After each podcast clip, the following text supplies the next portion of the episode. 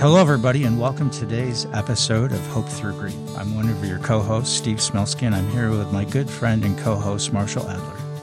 Hello, everybody. Hope everybody's doing very well today. So, today's special guest is Mitch Carmody. Shelly and I met Mitch uh, back in 2015 in Dallas at the uh, first national conference we ever went to for the Compassionate Friend. Mitch was doing a breakout session on signs, and that's when we first met him.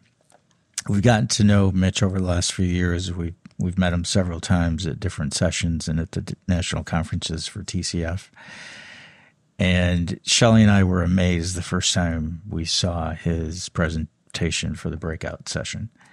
And uh, we thought it'd be a great idea to bring him on the show today and share with everybody because as difficult as grief is, um, sometimes it's good to see a little sign that, that helps you make it through your tough day. Well, thank you, Steve and Marshall. It's uh, really a pleasure and honor to be here with you guys. Again, thank you so much, Mitch, for being our uh, guest. I think I'm really looking forward to, to uh, today's uh, conversation. Yeah, it's an important aspect of the grief journey to recognize, you know, body, mind, soul, and spirit, and the four components of our being. And and the spirit part is so valuable and often overlooked. And I think this really touches that aspect that we we are so connected uh, with everybody in the planet, but especially with our children who have died. That we can just we can feel that they need to communicate with us, and and we can open ourselves up, and that can happen. Mitch, if you could start out by just telling us your story so we'll sort of have a baseline to see where your journey began and we go from there. Oh, certainly. Yeah.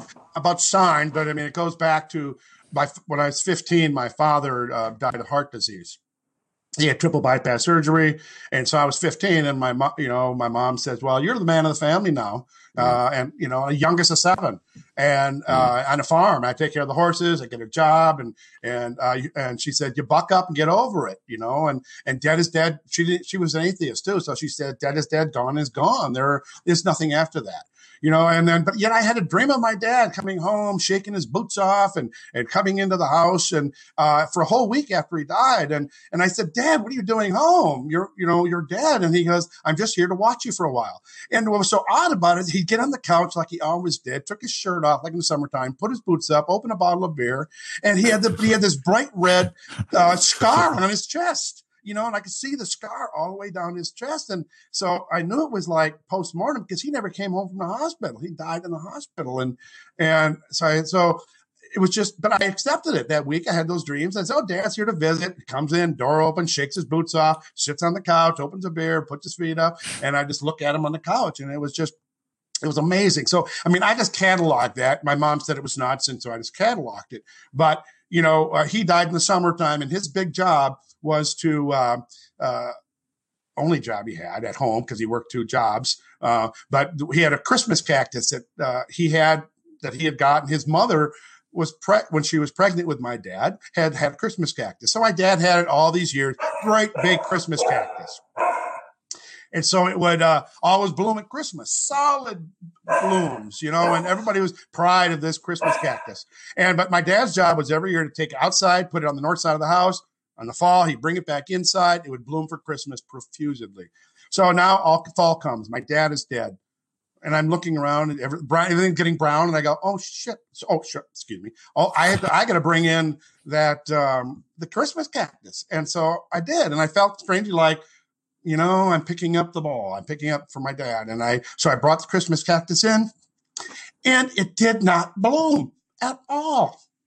And my mom says, "Oh, you brought it in too late, or something," you know. And I said, "No, I think it's grieving for my for dad." And she said, "Oh, honey, that's ridiculous." So that it never did bloom all all winter. So summertime came, and I said, "Well, we lived on an island in Mississippi," and I said, "I'm going to go bury it. I'm going to bring it out to the cemetery, to the old natural cemetery." And I said, "I'm just going to put it out there and said, you can join Dad. I'm not taking care. I'm not going to bring it in the fall anymore. You didn't bloom you're done. So I put it out on his grave and I left it out there all summer. I'm not a graveyard person, never went to visit, you know, but then fall came. I thought, you know, I, I should go check and see that thing survived. I didn't water it, didn't take care of it. Go out there, it was still alive, brought it back home.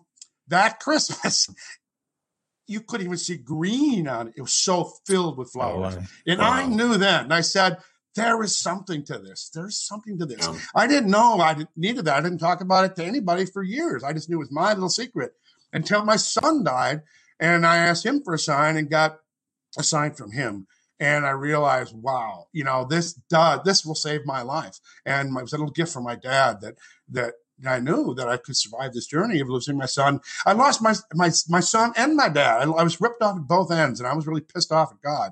And, uh, but the sign that my son wasn't completely gone, it wasn't 100% gone, brought me back. Was just that crack of light you need to, to bring your soul back. And so that's where it brought me. I said, I wrote a book about this. I asked, and I'll talk about the other sign that my son gave me, more powerful. It's in the uh, slideshow.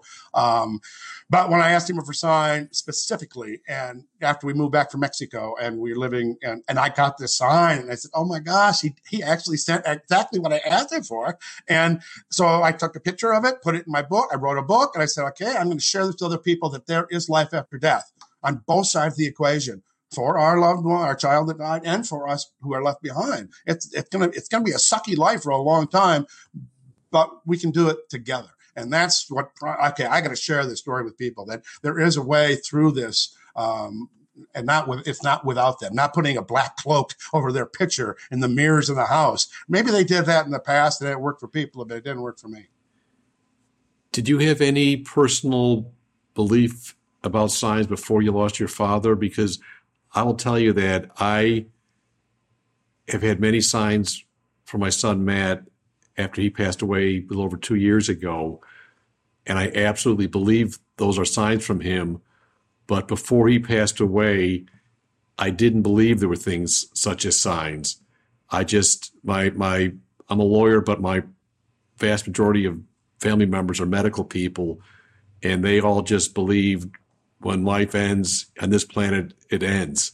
There is no afterlife. And you know, I'm I'm, I'm Jewish, and my parents both believed there was no afterlife, and I have been learning more about the Jewish view of afterlife. But to me, just there's been too much empirical evidence from Matt over the past two plus years that he's been gone for me not to say that this is him. So I've done a total 180. I thought there was no signs, there was nothing after somebody passed. And now I'm absolutely, totally convinced based on the evidence that I've seen from Matt's passing. How did you feel that before your father passed and started seeing signs? I mean, before my father passed, I did, you know, I was 15. So, mm-hmm. you know, I really didn't, you know, I was after he died, then I didn't have to go to Catholic school anymore. So I started reading the Tibetan Book of the Dead, and you know, I started studying uh, the, the, Kabbalah, and you know, I, I was I was mm-hmm. researching everything I could. I I wrote to Shirley MacLaine. I mean, when she wrote Out on a Limb, I said, "What a great mm-hmm. book, Shirley." She wrote me back. I have that letter, you know, and and so I started working. Maybe I never went to a psychic, but I just started going within and realizing, wow. And I did some writing that I felt like it was almost automatic writing uh, because it just flowed from a knowledge base that I don't think I really had. Uh, so I, I believed in it, yes. And so it seemed like I was totally prepared when I, when I asked my son for a sign that I truly believed that I would get one. Have you had signs continuously from him through the? It's been 33 years. Am I correct that, that he's passed? Right. Not, well, yes, continually. Um, not all the time, not on command. You know, the, the one that I asked him for, and that took months, you know. Um, I mean, I asked him in February for a sign growing in our yard, and, you know, corn stalk growing up our yard in the spring. So it took a long time, but I said, oh my God, I asked for something growing in our yard, and I got a corn stalk growing out of Kentucky bluegrass. Uh, so I, you know, I, I, I said, wow, this is incredible. Uh, and so that really gave me the faith to ask for more or not even, or to look for more you know, and not even ask as much as to look for and be aware that there can be a sign. That's why when I even looked at at the uh, picture that earlier um, I saw the Jordan's message on the radio, and it said 11:35 was the time, and the station was 97.7 or three. And sometimes 11:35 may be a significant time in, in Jordan's life that, that has a connection to it as well. So there's, I look at everything, the time of day, the, the feeling, what you were doing, the smell, the time of year. Our body remembers so much of all the details during a, a, a, a time of trauma, you know, mm-hmm. that when we live through this even the smell of the fall leaves can trigger something. So yeah there's a i was i was prepared and i accepted it and it, and it does keep coming. Now 33 years at the end of the slideshow i'll show you one that we just got this summer in florida. Unbelievable sign and i'm sharing that for the last but. you know it's it's interesting because steve knows this and the audience knows this. My son matt passed away and then two days later my mother passed away so we had two funerals, two eulogies, and uh, two obituaries we had to do within 48 hours of each other. And obviously, I miss my mother, but having my son pass 48 hours before my mother passed, I've not really had the opportunity to grieve my mother's passing because I've been grieving my son's passing. So I almost think that it's almost your sensitivity and awareness for looking for signs. There might be signs that both of my parents are sending, but I'm not picking them up because I'm looking for signs from from Matt more than signs from my parents. Oh, exact, exactly, Marshall. Because you know, before Kelly, I had three years before Kelly died at nine, my twin sister and her two sons were killed in a car accident, and mm. and you know I had to actually put my grief and my. Then my son got diagnosed a year after they were killed, and so I couldn't even grieve them. Uh, uh without I had to fight my for my son's life. Fought for eighteen months. Then my then I had to grieve for my son. I didn't grieve for my twin sister until ten years later, or almost fifteen years later, when I went to a. Um, no, it was 20 years later because I she was killed in a car accident, and I asked, I mm. I, I, called, uh, I saw the driver I had a, a, clipping of the driver's name, and I I called it. We have Google now, and I googled the driver's name, and I got it, and I talked to him and asked him what happened that night, and it was a it's a long story, but it was phenomenal how I released his anxiety. Uh, that I said, we didn't blame you. My sister was a horrible driver. We don't know what happened. So I mean, we had a dialogue, and and it, then I felt, God, I, I'm touched with my sister again. And then Twinless Twins called me and said, could you come and speak at a Twinless Twins conference? I'd never been to a Twinless Twin conference, never heard of them, and go to a room of 125 people that are twins, and see all none of us look alike because all our twins are dead. And but it was just a, mm. but we all had the same feeling, you know, that that we're something we're losing our, our, our, car keys are always lost. There's always something missing. And the closest thing I can compare that to is the loss of my son as I can to a twin, because I lost my brother as well. And and I didn't have that same connection with my brother as I did with my twin sister. Because we were roommates. We had a relationship for nine months and and that makes a difference. And in fact, the twins call us that are not twins singletons. They say the singletons just don't get our grief you know, and my sisters don't. My other siblings don't get the grief I have for my siblings. So we can't expect other people to know what a child's like if they don't know. Um, but we can. I, am I'm, I'm sorry, I'm kind of growing off on a tangent here. But um, after my sister had died, I, I asked her for a sign, and and I finally you know, got this. I saw her in a dream, and she said, "Mickey, Mickey, Mickey, Mickey, Mickey, I love you." no one calls me Mickey anymore. And I, and I, oh my God, it was her, and she and she looked so beautiful. And a psychic had told me once that my after my twin sister, a psychic came to me. I didn't go to her, but she said I had a reading, or a, your sister came to me and says that um, she just wanted me to tell you, yeah, yes, there are golden trees with apples in heaven, and that she's in charge of all the little children that died that come over too early. So that was three years before my son died. And that when I mm. when my son died, I said, "Oh my God, I know my twin sister is there to receive her." You know, and just like I think even your your mom was there to help out your son, who was probably in that still i don't i'm writing another whole book about that whole state that happens after because my first book was letters to my son and it's all about me. Now the other book is letters to my dad and it's about kelly talking to me what happened after he died and and how he tried to help us through these years with the signs and through the grief and it's just been kind of a fun book to uh, concept to work with him again and in a, in a dialogue, talking to him and feeling inspiration in the morning from him. And so it, it doesn't have to go away. And that's all part of the sign that it can bring a lot of our life back that we thought was gone forever.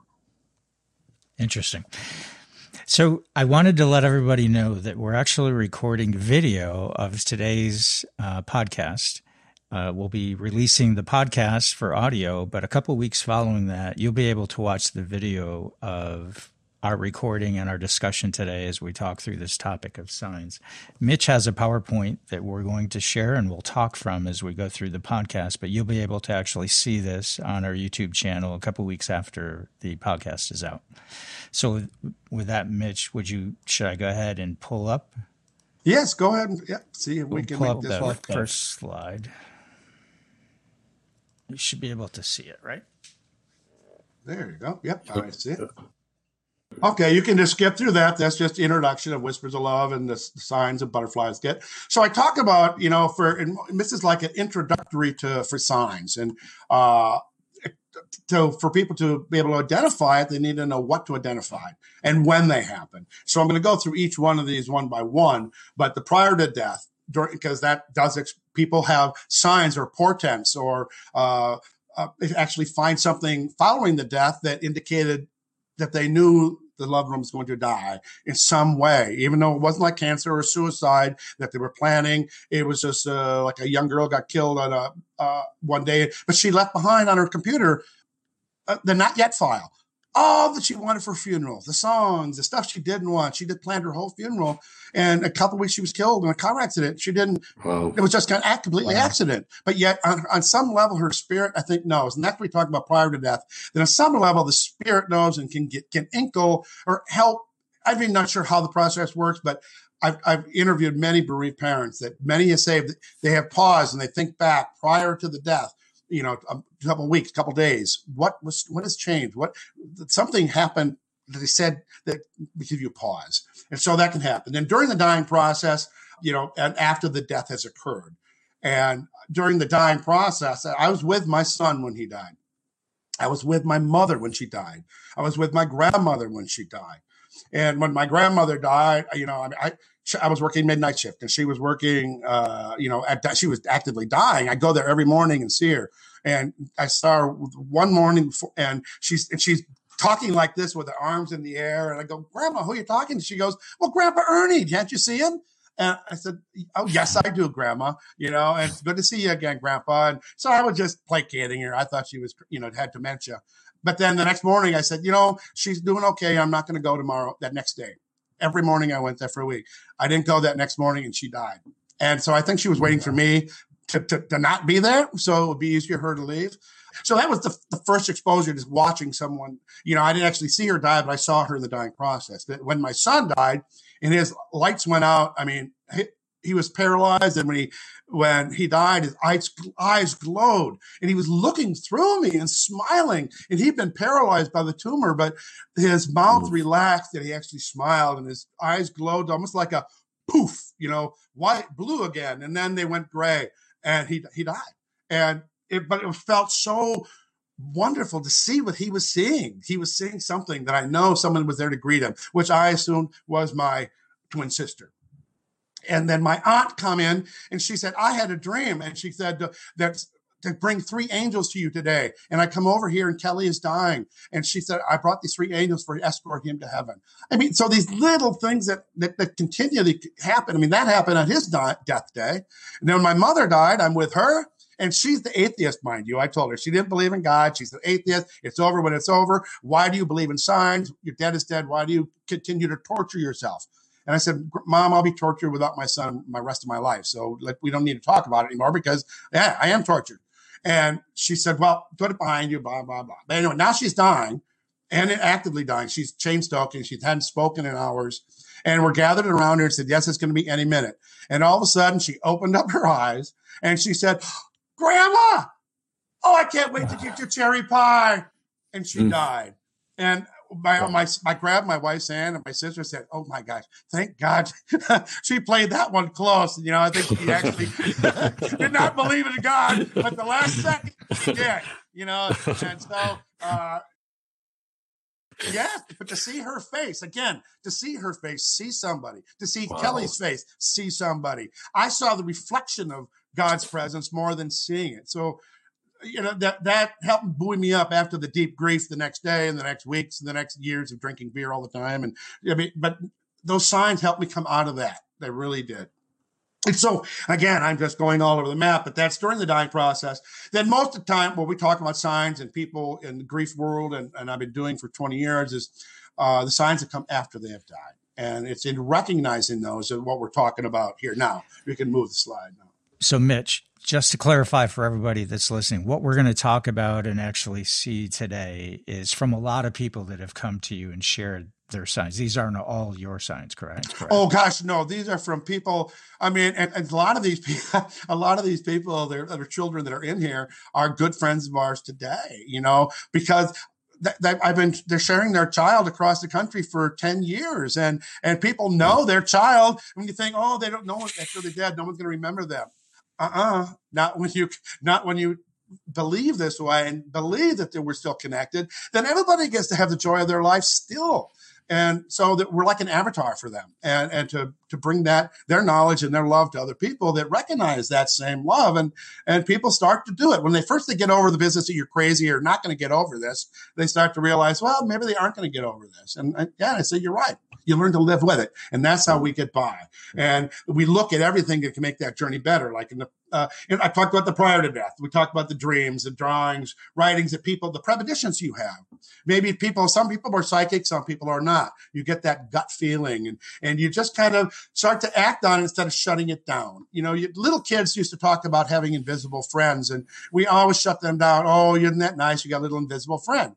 And I did the same thing. Now I know that little children are talking to spirit. They're, they're, they do have invisible friends. You know, they talk to grandpa in the back seat. Who are you talking to? Oh, grandpa was here. And I've heard hundreds of these stories that, of little kids under five, especially are still connected. They haven't been walled up and they are still very open. Once they get in school, you know, it gets embarrassing. They're, they're not going to talk about visible friends. They're not going to talk about, so everybody gets shut down and becomes normalized, you know, and we really lose that gift that we had as a child. And so when we start to understand that way, we can look at these things that happened prior and say, oh, maybe there's some indication that yes, I can get through the grief because I know it's not completely gone. So prior to death, it's an important thing to look in retrospect in your grief. And, and maybe there are some things that, wow, these things did happen prior. So we can move now. I think the first time Shelly and I got a couple, Shelly's like, don't you dare tell anybody. They're going to think you're going crazy. You're in grief. They're going to think you've gone off the deep end. Don't talk about that. Don't share. And I'm like, okay, it does seem a little strange. But then after a little while, I'm like, you know, I don't think God would have given us that gift to keep it to ourselves. So I started sharing after that. And I don't think they really saw me as crazy. They actually, people were curious. Yes, they are because people, everybody wants to have proof of God. Everybody wants to have proof of divinity and life after death. You know, we joke about it, but no one really believes it. So I was fortunate enough, people thought I was crazy before my son died. So, you know, they, they okay, that's just Mitch going on, you know, and, uh, but, but yet there was a, there was a caveat with my daughter who thought, well, now, you know, I was you know, I'm an only child now. And and Kelly was a center of the universe for two years while they fought cancer, being bounced all over the place. And now I get to be center of the universe. And dad says, Death, Kelly's not dead. He lives on. You know, so she was yeah, I can understand her, you know, we talked about it as an adult. She didn't talk about it back mm. then. I was too blind to even see it. But when she became a mother, she said, I, I want to forgive you, Dad, because now I'm a mom. I get it. Mm. So um yeah. So during the dying process, let's go on to the next slide. I think this is the next one, right? Oh, uh, we talked about my mother, and um, oh, maybe this is the next one. Yes, that was just, my mother did see relatives. Some people do see the, the a figure of, of God or Michael, uh, Michael, the archangel, or people, you know, people will see people receiving them, especially in nursing homes. I and working with the elderly, that the uh, the amount of evidence is uh, tremendous. Uh, that who are those people at the end of my bed? You know, so during the dying process, the angels are coming, relatives are coming, and and they're, I mean, they they they talk about it without nonplus. You know, of course, don't why you don't see them, and so you have to again take pause that that that they're not crazy. There's not all these people all of a sudden get dementia when they're dying. They're or they're seeing the relatives that are coming and gathering. It's interesting you mentioned that my my father died in 2012 and he had Alzheimer's and he was talking to one of his childhood friends who passed about five years before he did. And we just sort of said, well, it's Alzheimer's. He's out of it. He's not getting enough oxygen to his brain. Who knows what? My mother, when she passed, my mother was sharp as a tack. I mean, she was the antithesis of my father. Unbelievably physically falling apart, but mentally unbelievably sharp. And she did the same thing. She was talking to her sister that had passed and was saying, well, this is not an Alzheimer thing. This is something that we noticed. Oh, my wife's grandmother also did this where she was talking only to people that weren't here. And so we had three times where we're saying, wait a second, once sort of interesting, twice, is this a pattern? The third time, we're very conscious of that because we've physically experienced this where they're just, they're leaving and they're talking to people that aren't here, but they're somewhere else. Yes, there's so many instances of that. I mean, truly, in hospice workers, I was a hospice volunteer talking to so many people that experienced that, and they, it took it just it's a normal process. They didn't even say, "Oh, like, oh my God, did that happen?" They they said, "No, that happens all the time." Mm. You know? uh, so that, that's yeah. After, then after the death has occurred, this is where most people are looking for signs. And you know, the prior ones we can will come back to us eventually. You know, when we start opening up more and our brains start to put things together. Um, but after the death occurred, it's there's the visual signs or audio or even smell, you know, but there's some sort of sense that we get. Uh, it, you can smell, I know some people have smelled their, you can smell their child in the wind or, I mean, you don't, you know, what your child smells like you know, when they're come in mm-hmm. from a workout or they've been uh, a little kid from the snow and they, you know, they have this certain smell. And every once in a while I would get a whiff of my son, like when he came in from outside playing, you know, and I would just, just stop and just breathe it in and know where did it come from. I don't know, but wow. you know, these, so it can come in all, all of our inputs. We can get a sign. And so to be aware that psychic information that we get or from other people and dreams visitation and a dream and a visitation are different. Uh, a dream is like a dream you have, well, a wishful or we, a dream of something you did before with your child or your loved one in life. And, and they're kind of a modge podge of everything. But when you have a visitation dream, like when I saw my sister, I mean, I, I woke my wife up and I said, honey, Sandy's here. I mean, she was in full color, high def, high smell. I mean, everything about it. And I can still, when I'm talking to you now, I see her smiling face saying, Mickey, Mickey, Mickey in my head. It's a video I cannot get out of my head. And I had the same one when my book was published. I had not had a dream from my dad since he died. Uh, nothing at all, you know. And I was so I had so many deaths after that, you know, that I never really even tapped on it or asked him for any. Um, but when I published my book, I kind of pined that God, you know, I, I my dad died way too young to be proud of me. I was never good in sports. I was never good in this, and I always felt I was a disappointment at 15 you know, and so I really couldn't, uh, you know, I never could get his accolades uh, for doing a good job. I had a dream after my book was published. It came in. It came in the mail. The whole case of books, and and and I thought, oh my God, they're done. I can send them out.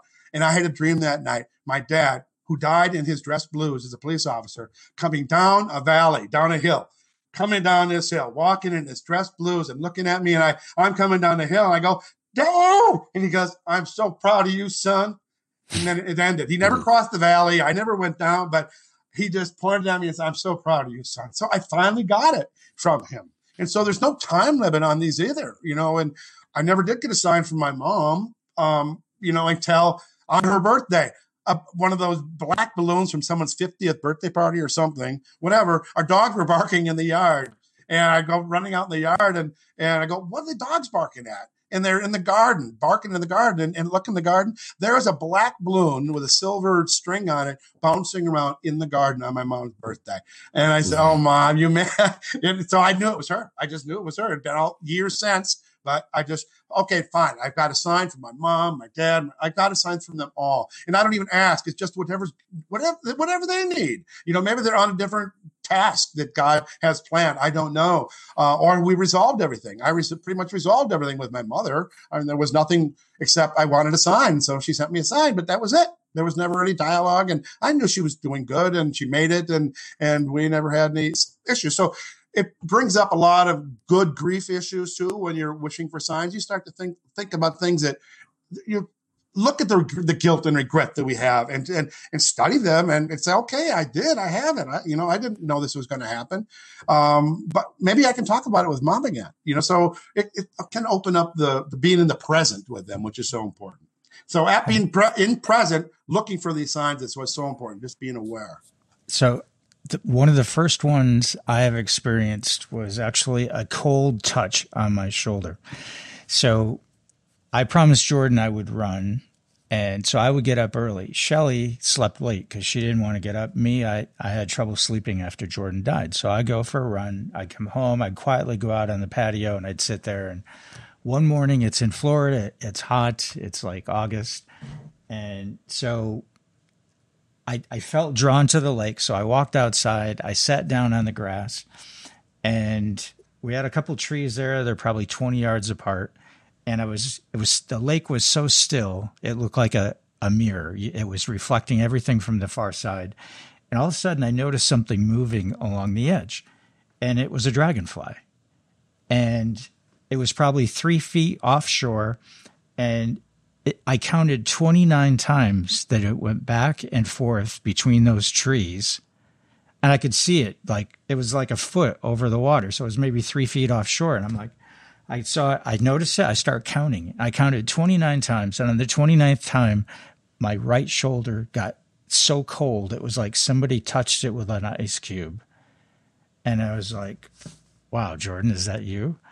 And I told Shelly about it. And she's like, don't you tell anybody about that. And I'm like, dragonflies don't go back and forth like 30 times like that. So is 20, is 29 significant at all? No, I just counted. Of course, I don't know how many I missed before that, before I saw it. So, wow, but that's incredible. And and the feeling that, I mean, people do get the physical sensation too, the ice cold or get really warm or uh, just, you know, feel the, feel a breeze walk by that, that like someone was yep. there, you know, like, like Marshall saw peripherally, right. people to feel it. And many people will feel, um, especially widows that I've talked to, will feel their husband sit on the bed. And they go, Oh my God, I felt him sit on the edge of the bed. I'm not crazy. I'm not on drugs and I don't drink. This lady was telling me. And I've been, I'm 80 years old and I know Hank sat on my bed and he sat on the same spot every time, take his shoes off. And she, I knew it was him you know and it can be just that feeling that you feel on the edge of the bed no no smell no sight no people everybody wants the billboard and and that is those are nice, but they're rare, you know, where you get a visual, people see them and actually talk to them. When I talk, I have people that have experienced that, but it's not the norm. Most of it's just that subtle stuff like the bed and, or finding a quarter on the bed and then it wasn't there before, then it disappears and it's there again and little things like that. So that's all up the, after the death has occurred, we're talking about all these things that can happen. And then during the near death experiences, I, um, talked with my mother, and I pretty much been over that with my mother, how she saw my grandmother and my son saw somebody. So uh, we can just skip through this slide. Um, but this is an important picture because of the near death experience that my son had. Because uh, he had surgery uh, to remove the brain tumor. They took as much as they could uh, and it's at the base of the, the, the neck here. So it, it, his heart started to skip a beat and, you know, it's a respiratory center, it's everything, but they, it's so wrapped around everything. They had to get as much and they were going a little too deep and his heart stopped. So he was dead for a couple minutes. They, they brought him back, uh, and, and, they were success. He was success, but he, he was in a coma, uh, for a week, intubated, and we are just pray, hoping, praying that he would survive. And then he did.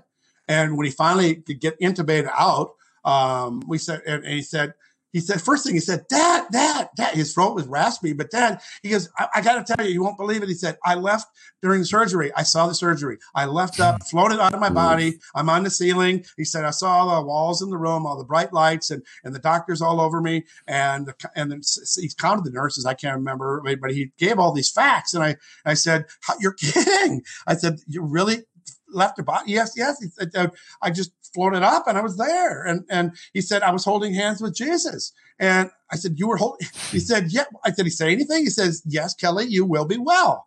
And, and we're a very lukewarm Catholic family. So, and he wasn't good at kicking and so I'm like, you know, where is he coming from when he's seeing Jesus? You know, I said, you know, I, I, believe in Jesus, but I'm not looking forward to seeing him right away. You know, but uh, when when Kelly said that he saw Jesus, I said, "Well, what did he look like?" He said, "Dad, he looked just like Half Nelson." I said, "Half Nelson? Who's that?" He said, "One of my garbage pail kid cards." Because Kelly was sick, you know, in 18 months, we had 5,000 garbage pail kid cards you know, that we oh, collected. That that was what he did, and now they're my granddaughters. But um, so th- that's just what his he pulled. I had to go home and pull out what Jesus looked like. And I was working for the Catholic Church at the time, and I showed Pastor Father Jim, you know, say, Father Jim, what do you? My, this is what my son said Jesus looked like. He said it's not the Romanesque version I'm used to um, but he said actually I see the the full implications of your son seeing full spirit, anima, animus, sensitivity, strength. Our body defines our gender. Our soul does not. And he said, that is what's the beauty of it. He's saying pure, beautiful spirit, both sides of the equation, both the masculine, oh, the feminine, wow. the, the, the hmm. yin, the yang, all everything is the best way he could describe it. And I, that, that was profound to me. You know, that, yeah, I see it. The strength, the sensitivity. He was describing spirit the only way he could through his context of a garbage pail kid card you know. Oh wow! And some people would think it was sacrilegious, and I, no, you're kidding. If this is what my son saw, I think it's funny. You know, I think it's great. I love it. You know, and uh, so I, I, share that a lot. That, that he did. You know, and so I use that. I've always used that in this uh, presentation because that again gave us evidence. It gave us strength to go through the journey after he did die. That he had met Jesus and uh, he said, "You will be well." We thought we'll be well. He would be healed, but we know that's not always the case. You know, what sometimes dying right. is is the ultimate um, you know, when his tumors were all over his body, I was praying for his death at night because he was screaming all night. You know that you know that's nothing else would you know, unless his death would get him out of it, you know, and nothing, we couldn't do any more suppositories. He was so skinny. And, and so when mm. death did take him, it was a relief that he would die. So he was out of pain.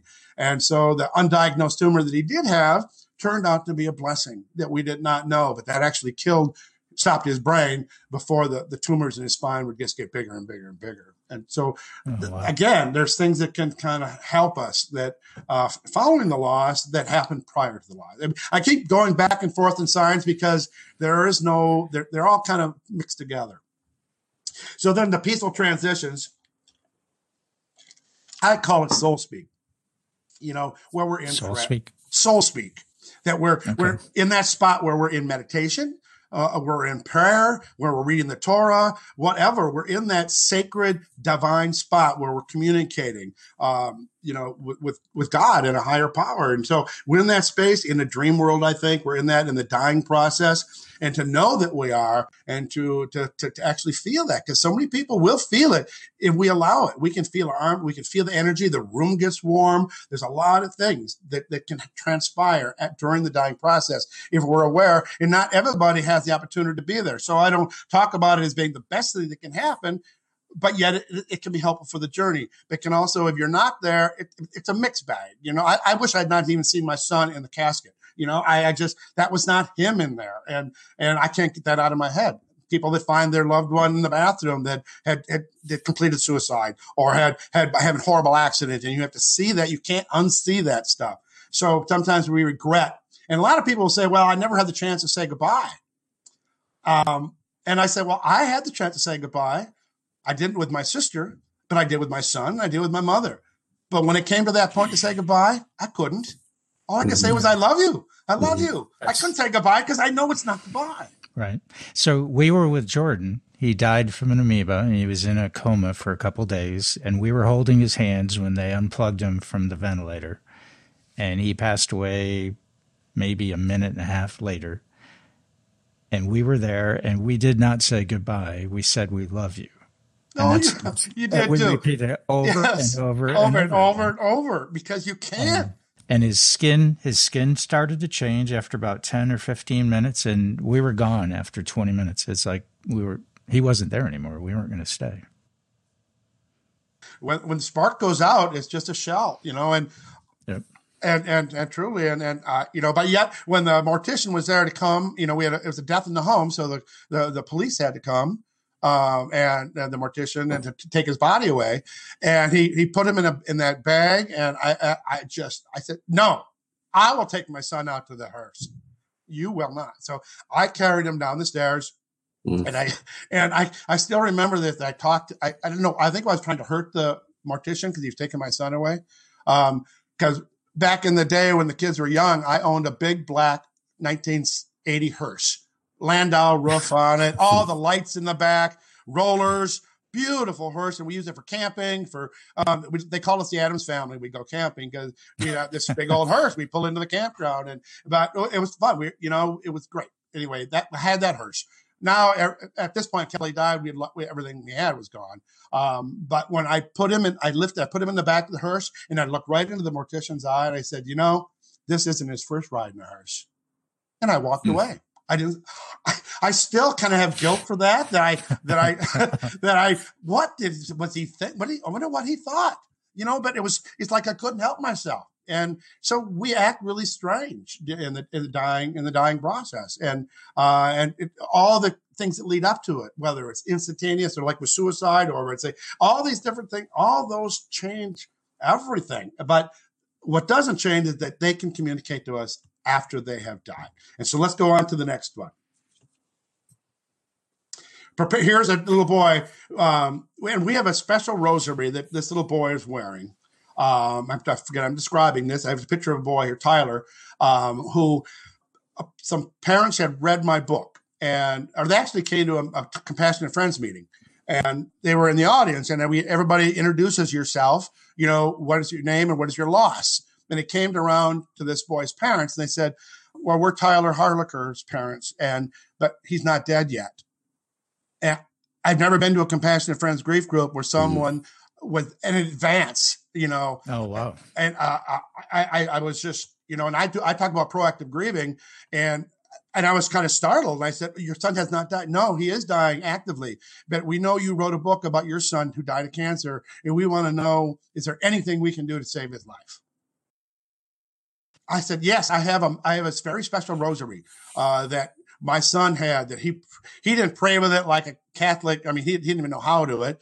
Uh, he just held it like an amulet, you know, and and uh, and he so when he died, it was put away into a, a, a chest of things with all his stuff, you know, and didn't think about it for years. Um, because it was his sacred rosary. Until a friend of mine, you know, almost 20 years now uh, ago, uh, got uh, um, cancer.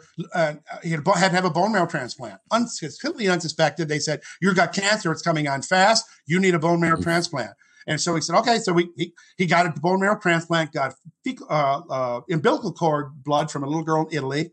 Uh, matched him perfectly. He still survived. He's doing great. But he said, I need something. And, and I, have lapsed in my Catholic roots. And so I said, David, take this rosary. It's, it's a very powerful rosary. And prayed with it and he kept with it.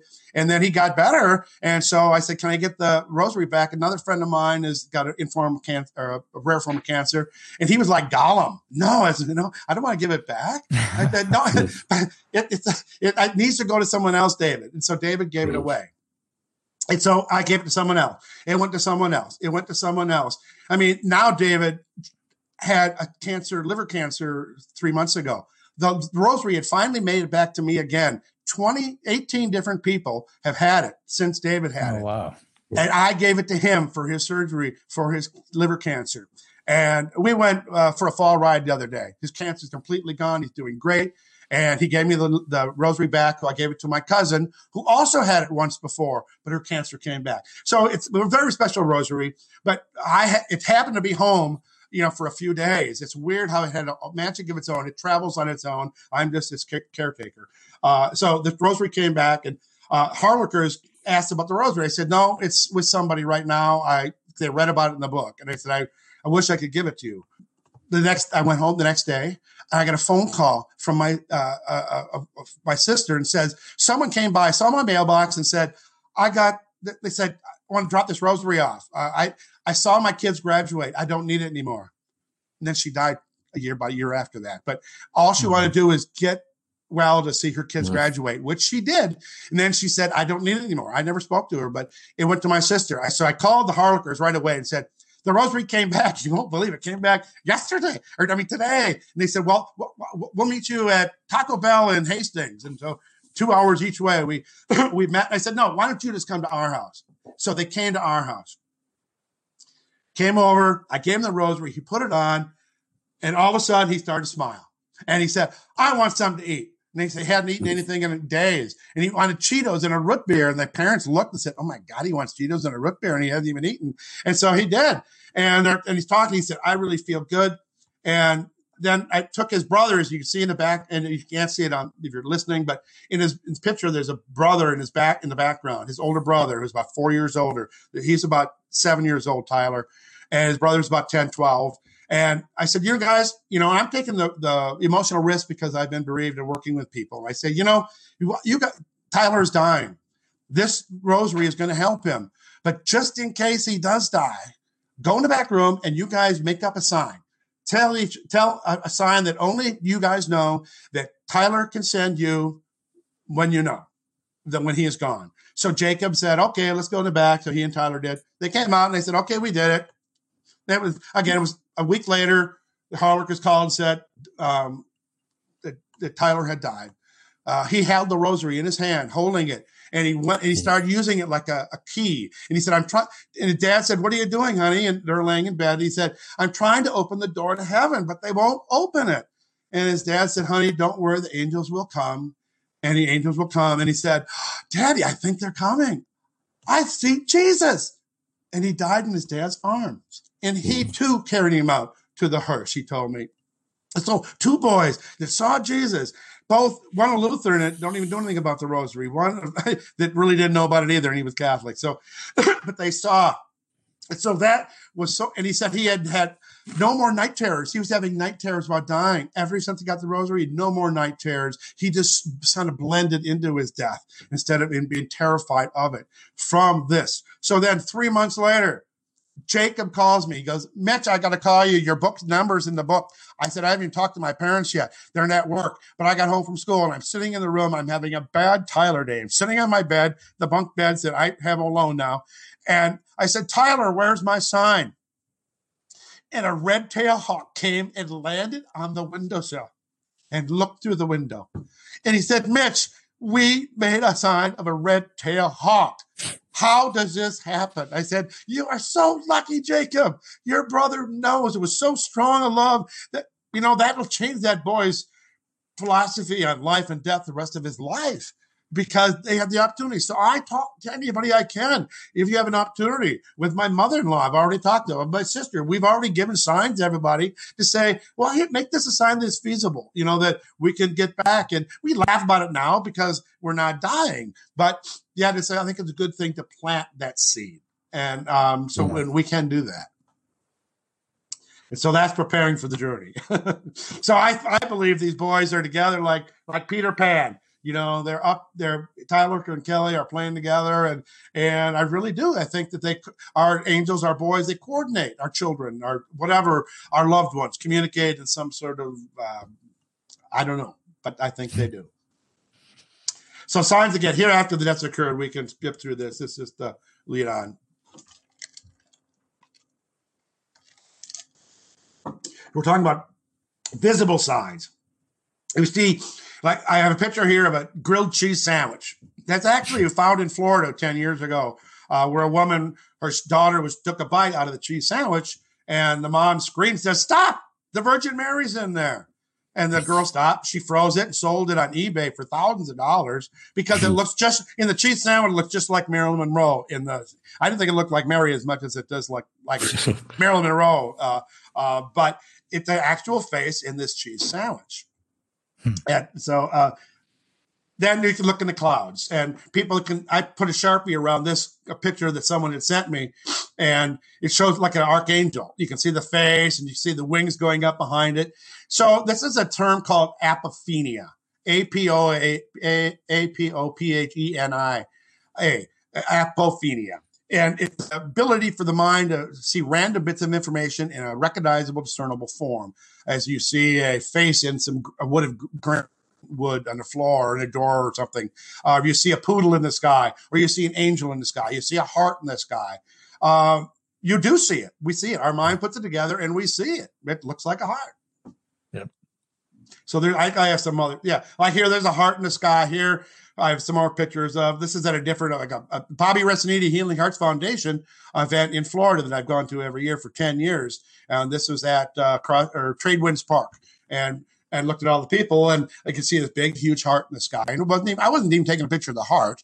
Uh, so sometimes right. you look at your pictures later when you take pictures at events where a loved one would be there or the spirit is filled. When people are filled with spirit and grief, just like you're in a church or in a graveyard, peers congregate around that power, and, and a lot of things happen when people are congregating.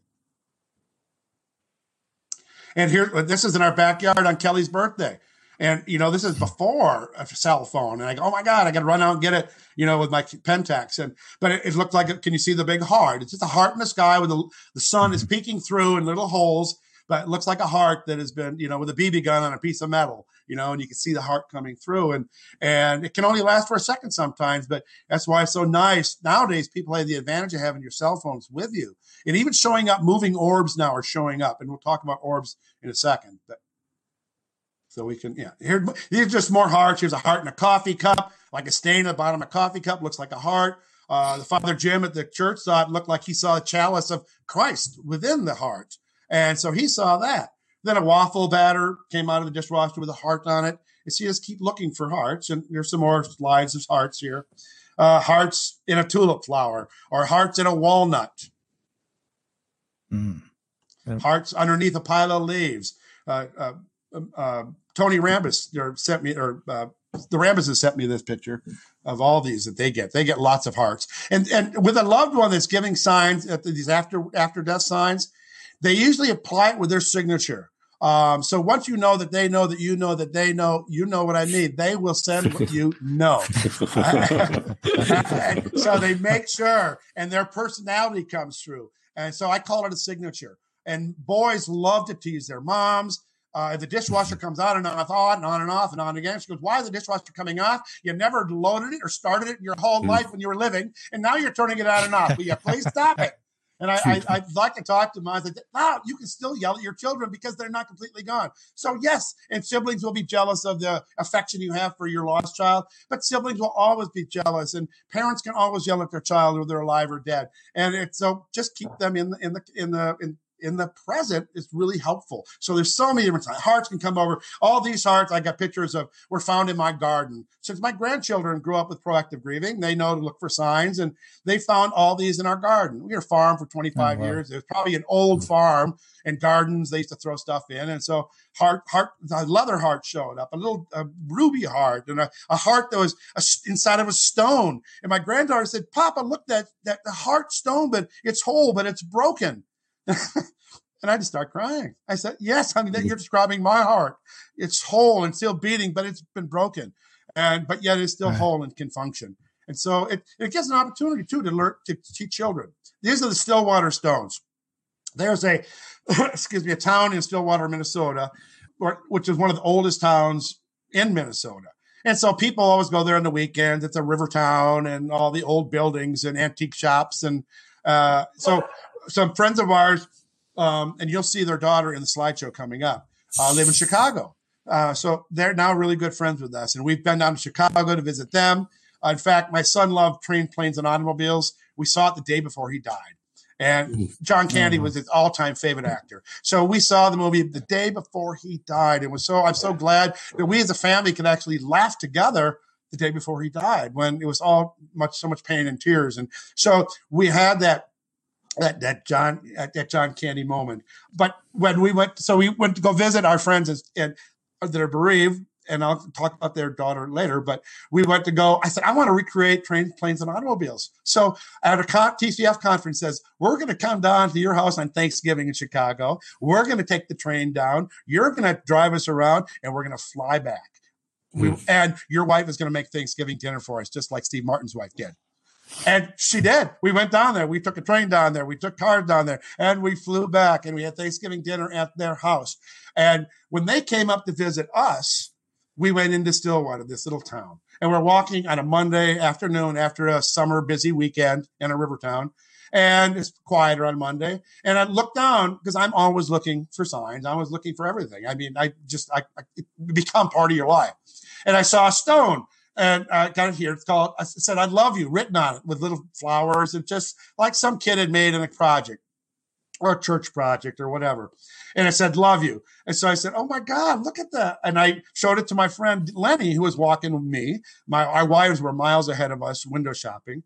We were taking pictures. And I said, look, Lenny, it says love you. And he goes, wow, that's so cool. That must be a sign from Kelly. And I said, well, I'll take, well, I wasn't sure if I should take it. It was sitting in front of a window in front of a shop. But I said, well, the shop is closed and, and it's on the outside. So I said, I'm going to take it. And then so we walked a little farther, and my and my buddy's going, "Yeah, man, I can't believe that." And he looked down by a, a draining pipe on the alley, and he goes, "There's another one." And it's a stone painted yellow with the word believe on. And he goes, I do believe, I do believe. Mm. And so we, we run up um, to show our wives. And I show my, and he goes, shows his wife. He goes, look, Mrs. says, I love you. And, it's, and I said, oh my God, it said believe. And his wife turns it around and says, you matter on the other side of believe. We go, oh my God, love you, believe you hmm. matter. And then my wife said, well, where's mine? I got to find one. So we walked a couple more blocks, nothing. We walked down the other block, going the other direction, some more shops. And we, she went down underneath the, the doorway It was closed, like to an apartment. And she saw this rock sitting on the stool. Said, on the stoop, you are worth this fight. Turn it over and it says love. And she goes, "This is getting crazy." But we got we got to go to our restaurant. We got a reservation, so we went down a couple more blocks, took a right, another left, and went to this restaurant. And there was a little uh, flower pot sitting on outside bistro table going in. And we walked in the door. Everybody walked in, and my wife just naturally kind of pushed the flowers aside. To, and underneath that was another rock, and it said, "It's all okay. Be brave." Hmm. and I, I've, beginning to think that this is like a Hansel and Gretel thing for someone that was dying, and I'm walking behind, picking up all these rocks meant for someone else. And should I go put them back?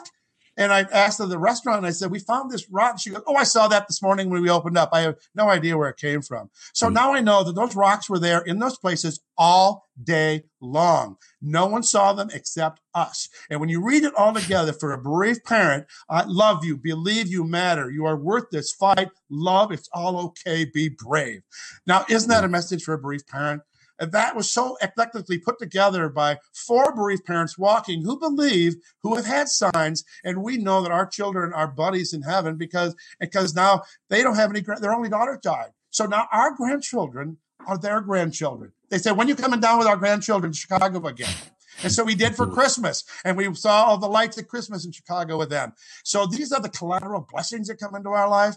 We have collateral damage from the anniversary dates, the angel anniversary dates, but we have collateral blessings from the people that we made, like meeting you two guys today, or well, I've met Steve before. But I mean, these are blessings that do come into our life. So if we're open and aware, there's stuff speaking to us all the time.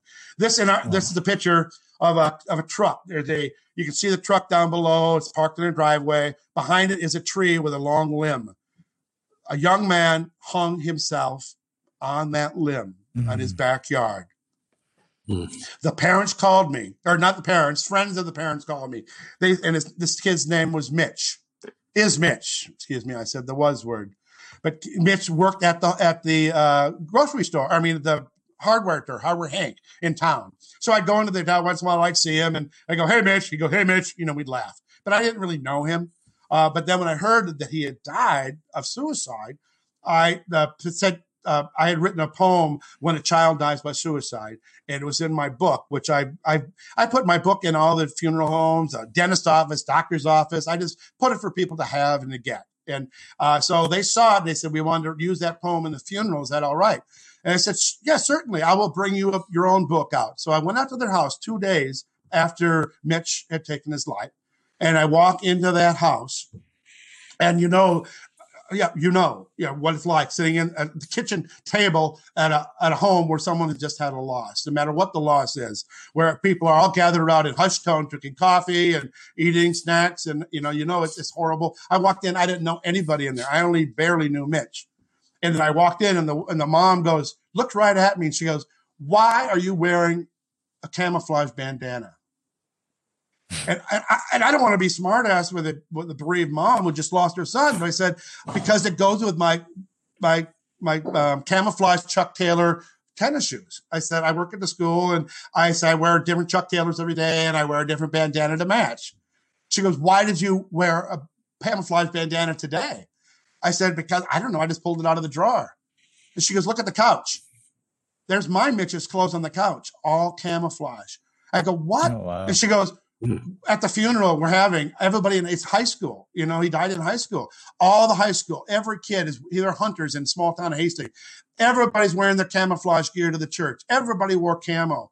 And she goes, then you walk in here with camo on. And so right there was like a, a, a sign for her. And then the dad says, well, Mitch, come here. I'm going to show you something. And he goes me out in the yard. And he said, I'm going to show you where, where Mitch's truck was parked. We're going to use his truck to haul the, the, uh, the coffin, his mud truck, to haul the coffin to the funeral. And when we move the truck to clean it up, there's this huge oil stain underneath the truck in a perfect shape of a heart, as you guys can see on the screen. And he said, he said, I saw the in your book that you had pictures of examples like the walnut, and he saw the pictures in my book that had examples of hearts. And he said, so I knew what to expect, and I didn't expect it, but now I know that it was from Mitch. And um, and then my then my wife said, "You had the camouflage on," and he said, "I don't even know what to do." He goes, "What do I do with the tree?" I, I, I don't know. I don't know what you need to do with that tree. He eventually went wow. to a Native American chief that lived. Uh, he works at the Prairie Island nuclear plant uh, near Native American, and he he knew a Native American. He said, "What should I do with that tree?" And he said, "Water it well, my son." Mm. he said, Oh, so I did. He said, okay. It, I needed someone to tell me it was okay that I didn't have to cut it down or, or I should not have to look at it every day. It was just so there. Ah, there's so many aspects of this, but because they were aware a little bit ahead of time of signs, how much it helped them two days following with their incomplete shock.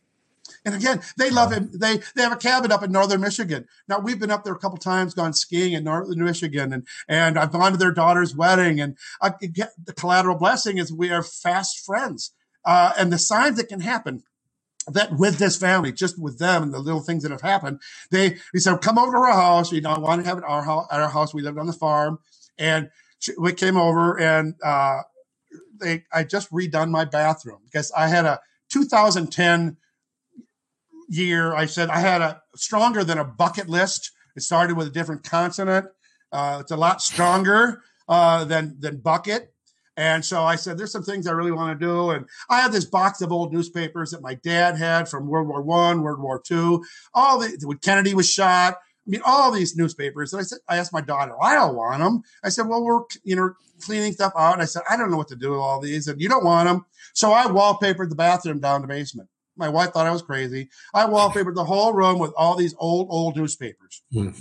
This couple comes over and, we're again, we're, we're tight friends as bereaved and, and, and believing in signs. And the dad goes into the bathroom and he, he comes back out and men read things on the wall differently than women do in a bathroom.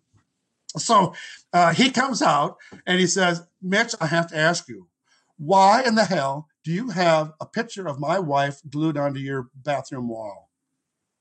I said, What are you talking about? These are old newspapers in my basement. He said, Come in here. And he, I, and, and, he brought his wife. We look in, look, Lynn. We look in there and she goes, Oh my God, that's me. It was an advertisement how to hang wallpaper. And I thought, oh, I'll be funny. And hang this 1978 ad about hanging wallpaper. And she worked at Plywood, Minnesota at that time as the wallpaper expert. And she was her picture in the paper. Wow. I mean, you, I mean, you can't make the, There's not even a, a, a, category for that. That's why I tell that story because they come in so many ways. More, they're more like validations than signs anymore you know, that there is some s- spiritual connection and, and we were meant to be together, this, this meant to help each other on this journey. So and here we have more. Someone asked for a sign. Here's hearts on a, a picture of, of hearts on a garage wall. And uh, let's go on to the next one. Mm-hmm. And then there's a man that his wife gets bunny because the, the sign for their daughter was about bunnies all the time, bunny rabbits, bunnies this, bunnies that and the dad had never gotten a sign. Then he's walking along the beach and he trips over a rock, and a rock flips up, and it's a bunny rabbit on this rock. It looks like a Playboy sticker if you, yeah. you can't see it here, but it looks like a Playboy sticker with the eye and the ears and everything. Uh, and I had to laugh. I said, well, thank, I put this in this live show, and I said, you know, it doesn't have to be a real bunny. It can just be the sign of a bunny, you know, and, and a picture of a bunny. Uh, and, and that's the, the again, all these things have been coming from other children and other people to show the flexibility of the sign that can be almost any different way. So let's go. Hmm. And butterflies. So many people get butterflies. Well, Aaron's mom said, you know, I, I get butterflies, but my son, my husband again never gets butterflies. He's on the beach. He a butterfly shell walks up. I mean, it's a split crack mollusk shell that oh. looked just like a mm-hmm. blue swallowtail that landed right between his feet. And so these things, then they go back to the next year and they go back there and they see his face in the water, a reflection of his face in the water, which you can see on the right hand side of this picture, but on the radio you cannot, obviously. But they can just see the image. I mean, it kind of looks like Jim Morrison's reflection in the water. And he did, Aaron did look like that. Wow. This one's a picture of Brandy's mom gave me this picture of a CAT scan of her daughter who died of a, of a brain tumor. So we had a connection right away. We talked. And at the conference, she comes down with a picture she took of the, of the mirror in her hotel room, which anybody else would have called room service and said the maid was really sloppy and left this big sponge print on the window. But it wasn't there until she took a shower and this big, huge sponge print showed up on the mirror, which looked like a healthy brain. And she said, This is my Brandy telling me that she's okay, that she has a healthy brain, even if she's in heaven. So this wouldn't mean anything to anybody else, but to Brandy's mom, it meant everything. and this is a uh, uh, CAT, uh, what do you call the uh, ultrasound for a child? Ultrasound. This was in the TCF, or I mean, uh, um, TAPS conference. I a TAPS mom and said her daughter was having a baby, but uh, her nephew had was was killed in Afghanistan, and he was couldn't wait to see his nephew. Uh, Garrett could not wait to see his nephew, and then he died. He couldn't. The baby was still in utero, and they had this ultrasound, and it shows a picture of Garrett doing Gucci Gucci goo underneath this child's chin. And since I've had this up for several years, uh, I've had more people send me ultrasound pictures. It's amazing oh, wow. ultrasound pictures that come through that show some sort of something uh, that maybe other people say, "Oh, it's wishful thinking. You're looking so hard." You know, well, yes, we are. You know, and I found it. Thank God. You know, so it, it's yeah. So don't try to intimidate me with your doubt. Uh, just say thank you and or appreciate it that. That you know, and I don't want to yell at people. But here's I know this is one of Steve's this, favorites. This is one of my favorites. This one made Shelly and I the hair on the back of our neck stood up. Well, why don't you tell it? Can you can you remember? No, no, no, no, no. I want to hear it again. So know, and what's so funny is today, the man who gave me this picture, this is over 10 years ago. Um, he, just he just sent me a, a, a, Facebook picture today. I haven't heard from him in years. And he said, I voted for Biden. We're not getting political here. But anyway, I haven't heard from him in 10 years. And it just was so good to see him. And if ever I go to Atlanta, I always look up him. Again, another collateral blessing. Jim is a collateral blessing that Michelle's dad is. And, and we always meet at Waffle House in Atlanta whenever I go there. So the picture, his his daughter Michelle had died. Then his other daughter was taking took his old Pentax camera, and it was still in high school, and she did a project for uh, um, high school uh, photography class, and she was taking mountain pictures. And she took some like in Asheville, North Carolina, when they were visiting, and she was doing these different mountain pictures. And and so we're, the, the, the principal was hanging them up for the show, and she had like a series of mountain pictures. And they had this one, and when they were going to hang it up on the wall, it was sideways. They're looking at it sideways, and they go, "Oh my God!" You can you can show Marshall when you when you turn it sideways, it looks just like the silhouette, not silhouette, but the three quarter view of his daughter Michelle. Like she's wearing a beautiful feather hat. You can see her eyes through it, her nose, her lips, oh, her, her, her uh, the shape of her neck, the shoulder, the countenance of just uh, of, of peace and reflection. And then this is the what we're seeing on this road picture. And then the next picture, I'll show a picture of Michelle next to it, and you can see the similarity of her oh whole face. And so, Jim, when I met him, it was an all-day workshop. In the morning, we talked about the, uh, our children's death, and he talked that they had gone camping uh, in Florida, and that his daughter had gone missing, and they couldn't find her. Looked on the beach, and they found her purse and her clothes, and and saw her arm floating in the water. She had been eaten by an alligator. And so then to see him in the afternoon, he's got this picture in his hand like he's got a grandfather with a grandbaby. And he said, Mitch, oh, you got to see this picture. You got to see this picture. And I can see how much that I, I can see it as a, you know, I'm witnessing people and see them how they were in the morning. Uh, and the, uh, the pain of the grief. And then I see them in the afternoon. We're talking about signs and see them glow with the recognition that their that their their child lives on. And so this picture is phenomenal. And so, I I didn't get the chance to go back when you did your presentation the first time, but we're like, wow, where did that come from? And now you go back and you look and it's like, there's no way you could have seen that until no, somebody hung I mean, it up wrong. It's just a long, a long road, some uh, bushes, nice. trees, and a mountain in the background. The mountain is her shoulder. I mean, the road is kind of the silhouette behind her. Uh, the trees are her lips and her eyes, and it's just it's, it's amazing. Um, just wow.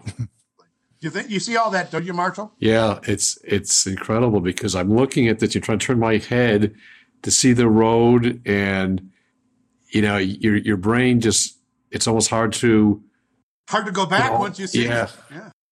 It's incredible. That is amazing. Thank you, Jim Reeves. I'm going to have to tell him we did this today. Wow. That was awesome. And let me know when you get the copy of this so I can send it to him so we know we talked about him.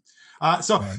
synchronicity and serendipity. You know, you, these words are used interchangeably about when things just happen at the right time. Synchronicity is more the timing that it happens. Like, uh, synchronicity is when you find the dime on the ground and when you bend over to pick it up, uh, the, the, the, the falling debris that was going to hit you in the head when swinging by and you miss that that was the serendipity. That was the luck or the good fortune that came from the synchronicity. Uh, so those things happen when you sit at a conference and you sit next to somebody you have no idea why and you realize oh my god they, they're child of the same loss or same birthday or you would know that you were meant to sit at that table there's some manipulation, some God, uh, not manipulation, guidance, I guess, or pushes or nudges that gets us to feel these synchronicities that happen. License plates, uh, billboards, uh, uh, seeing a falling star, seeing a double rainbow, seeing a rainbow, uh, in, a, in a clear sky, all of a sudden seeing a rainbow. Billboards with your, you know, ch- your child's name on or loved one. License plates are obvious; those happen a lot people that you're supposed to meet. Repeated numbers. And numbers is another huge thing for so many people that the same number comes up all the time. And for my number, and it's been coming up for years, is 420, which is embarrassing now because it's kind of a college term for smoking dope. But but I get it when I get a room number or I get change or uh, and I and it, it's, happened so much all the time that even my granddaughter we would we arrived at a hotel in Canada at a TCF conference and and we moved to the hotel and she goes Papa it's 420 duh that's Kelly. And then we go next couple days we went can we went uh, you know uh, downtown and touristing and we go to a parking lot and we get out and punch the parking to leave. And she goes what time does it say on there Papa? 420 she goes See, so I mean, it happens all the, these these 420s kind of happen all the time. And then I looked uh, when she, my granddaughter was born, and I was trying because she was born on my son's death day, and so I was curious what day she would, what hour she was born at compared to what hour Kelly was born at, because I knew it was early in the morning. We look up Kelly's birth certificate. Guess what day time he was born at 4:20 in the morning. So now I I get it.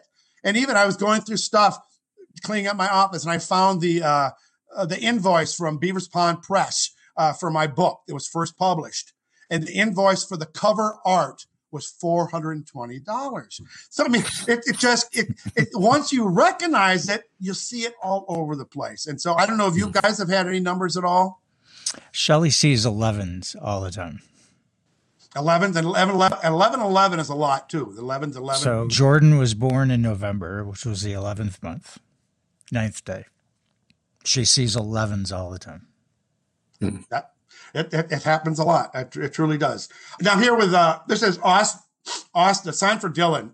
Jerry Moore sent me this in. It's confusing, but Dylan's brother died. His brother Austin.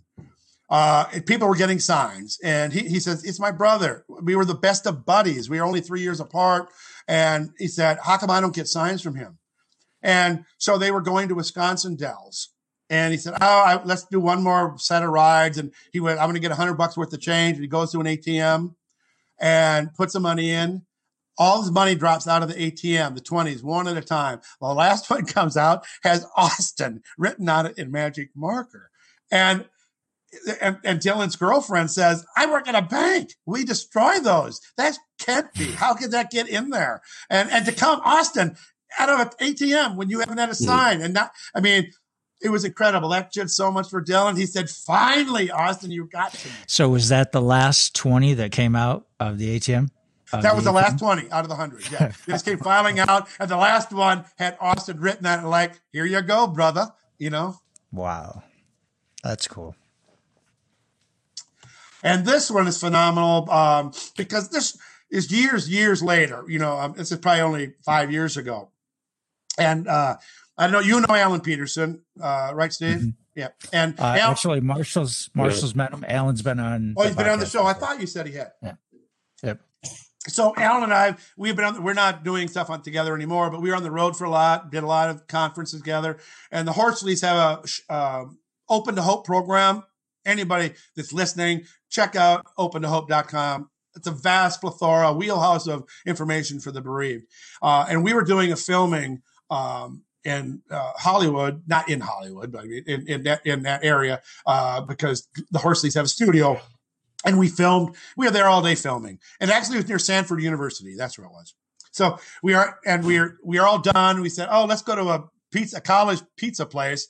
Eight o'clock at night, we're wiped out in the studio all day, and we go into a busy restaurant or a college restaurant. You know, the big tall pizza place with all the big booze with all the burnt you know, names written into it and scrawled into it and on every place in the whole building. Kind of, there's one place in Chicago I've been to, it's like that too, but probably a lot of places. But anyway, we go in and we're going to sit down at a table. It was open. And Alan's wife says, I don't like sitting at a table. I want to sit in a booth. And we said, well, this is the only table open. And so she goes, I don't care. And she goes, there's people are leaving over there.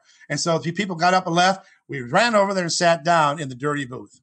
And and so we'll wait for the waitress. The waitress came over, said, I'll clear your table. She clears the stuff in front of me. And I look down and it says hmm. KC, which is my son, my son's initials, Kelly Carmody.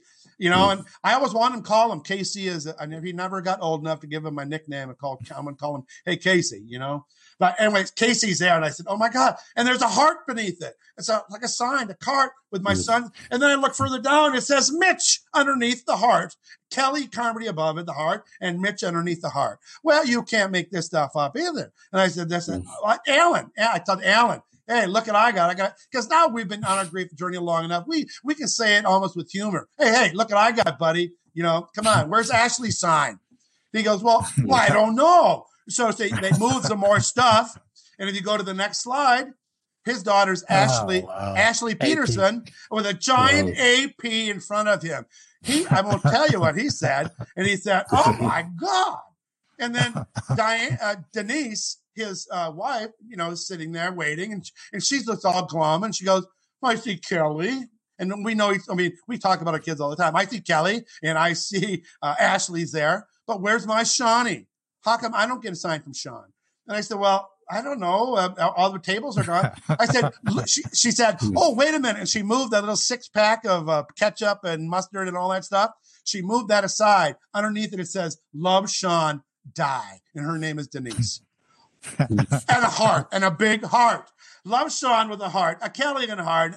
You, this is beyond comprehension that the three of us would have our children's name on the table and Diane, Denise's name, and my name, Mitch. Alan's initials and his daughter's initials are the same. So that was that worked out for him. He had his, so yeah, you can't even break this down to, uh, to, no. to uh, it, it's just impossible.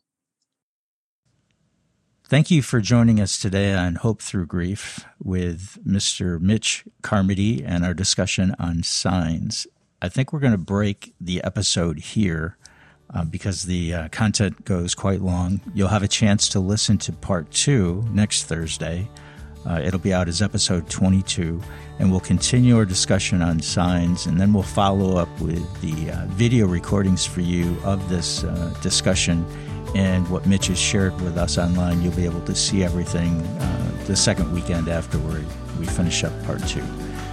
Thank you for joining us today, and be sure to look for part two next Thursday. Thanks.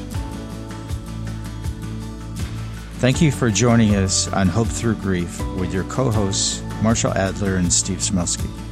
We hope our episode today was helpful and informative. Since we are not medical or mental health professionals, we cannot and will not provide any medical, psychological, or mental health advice. Therefore, if you or anyone you know requires medical or mental health treatment, please contact a medical or mental health professional immediately.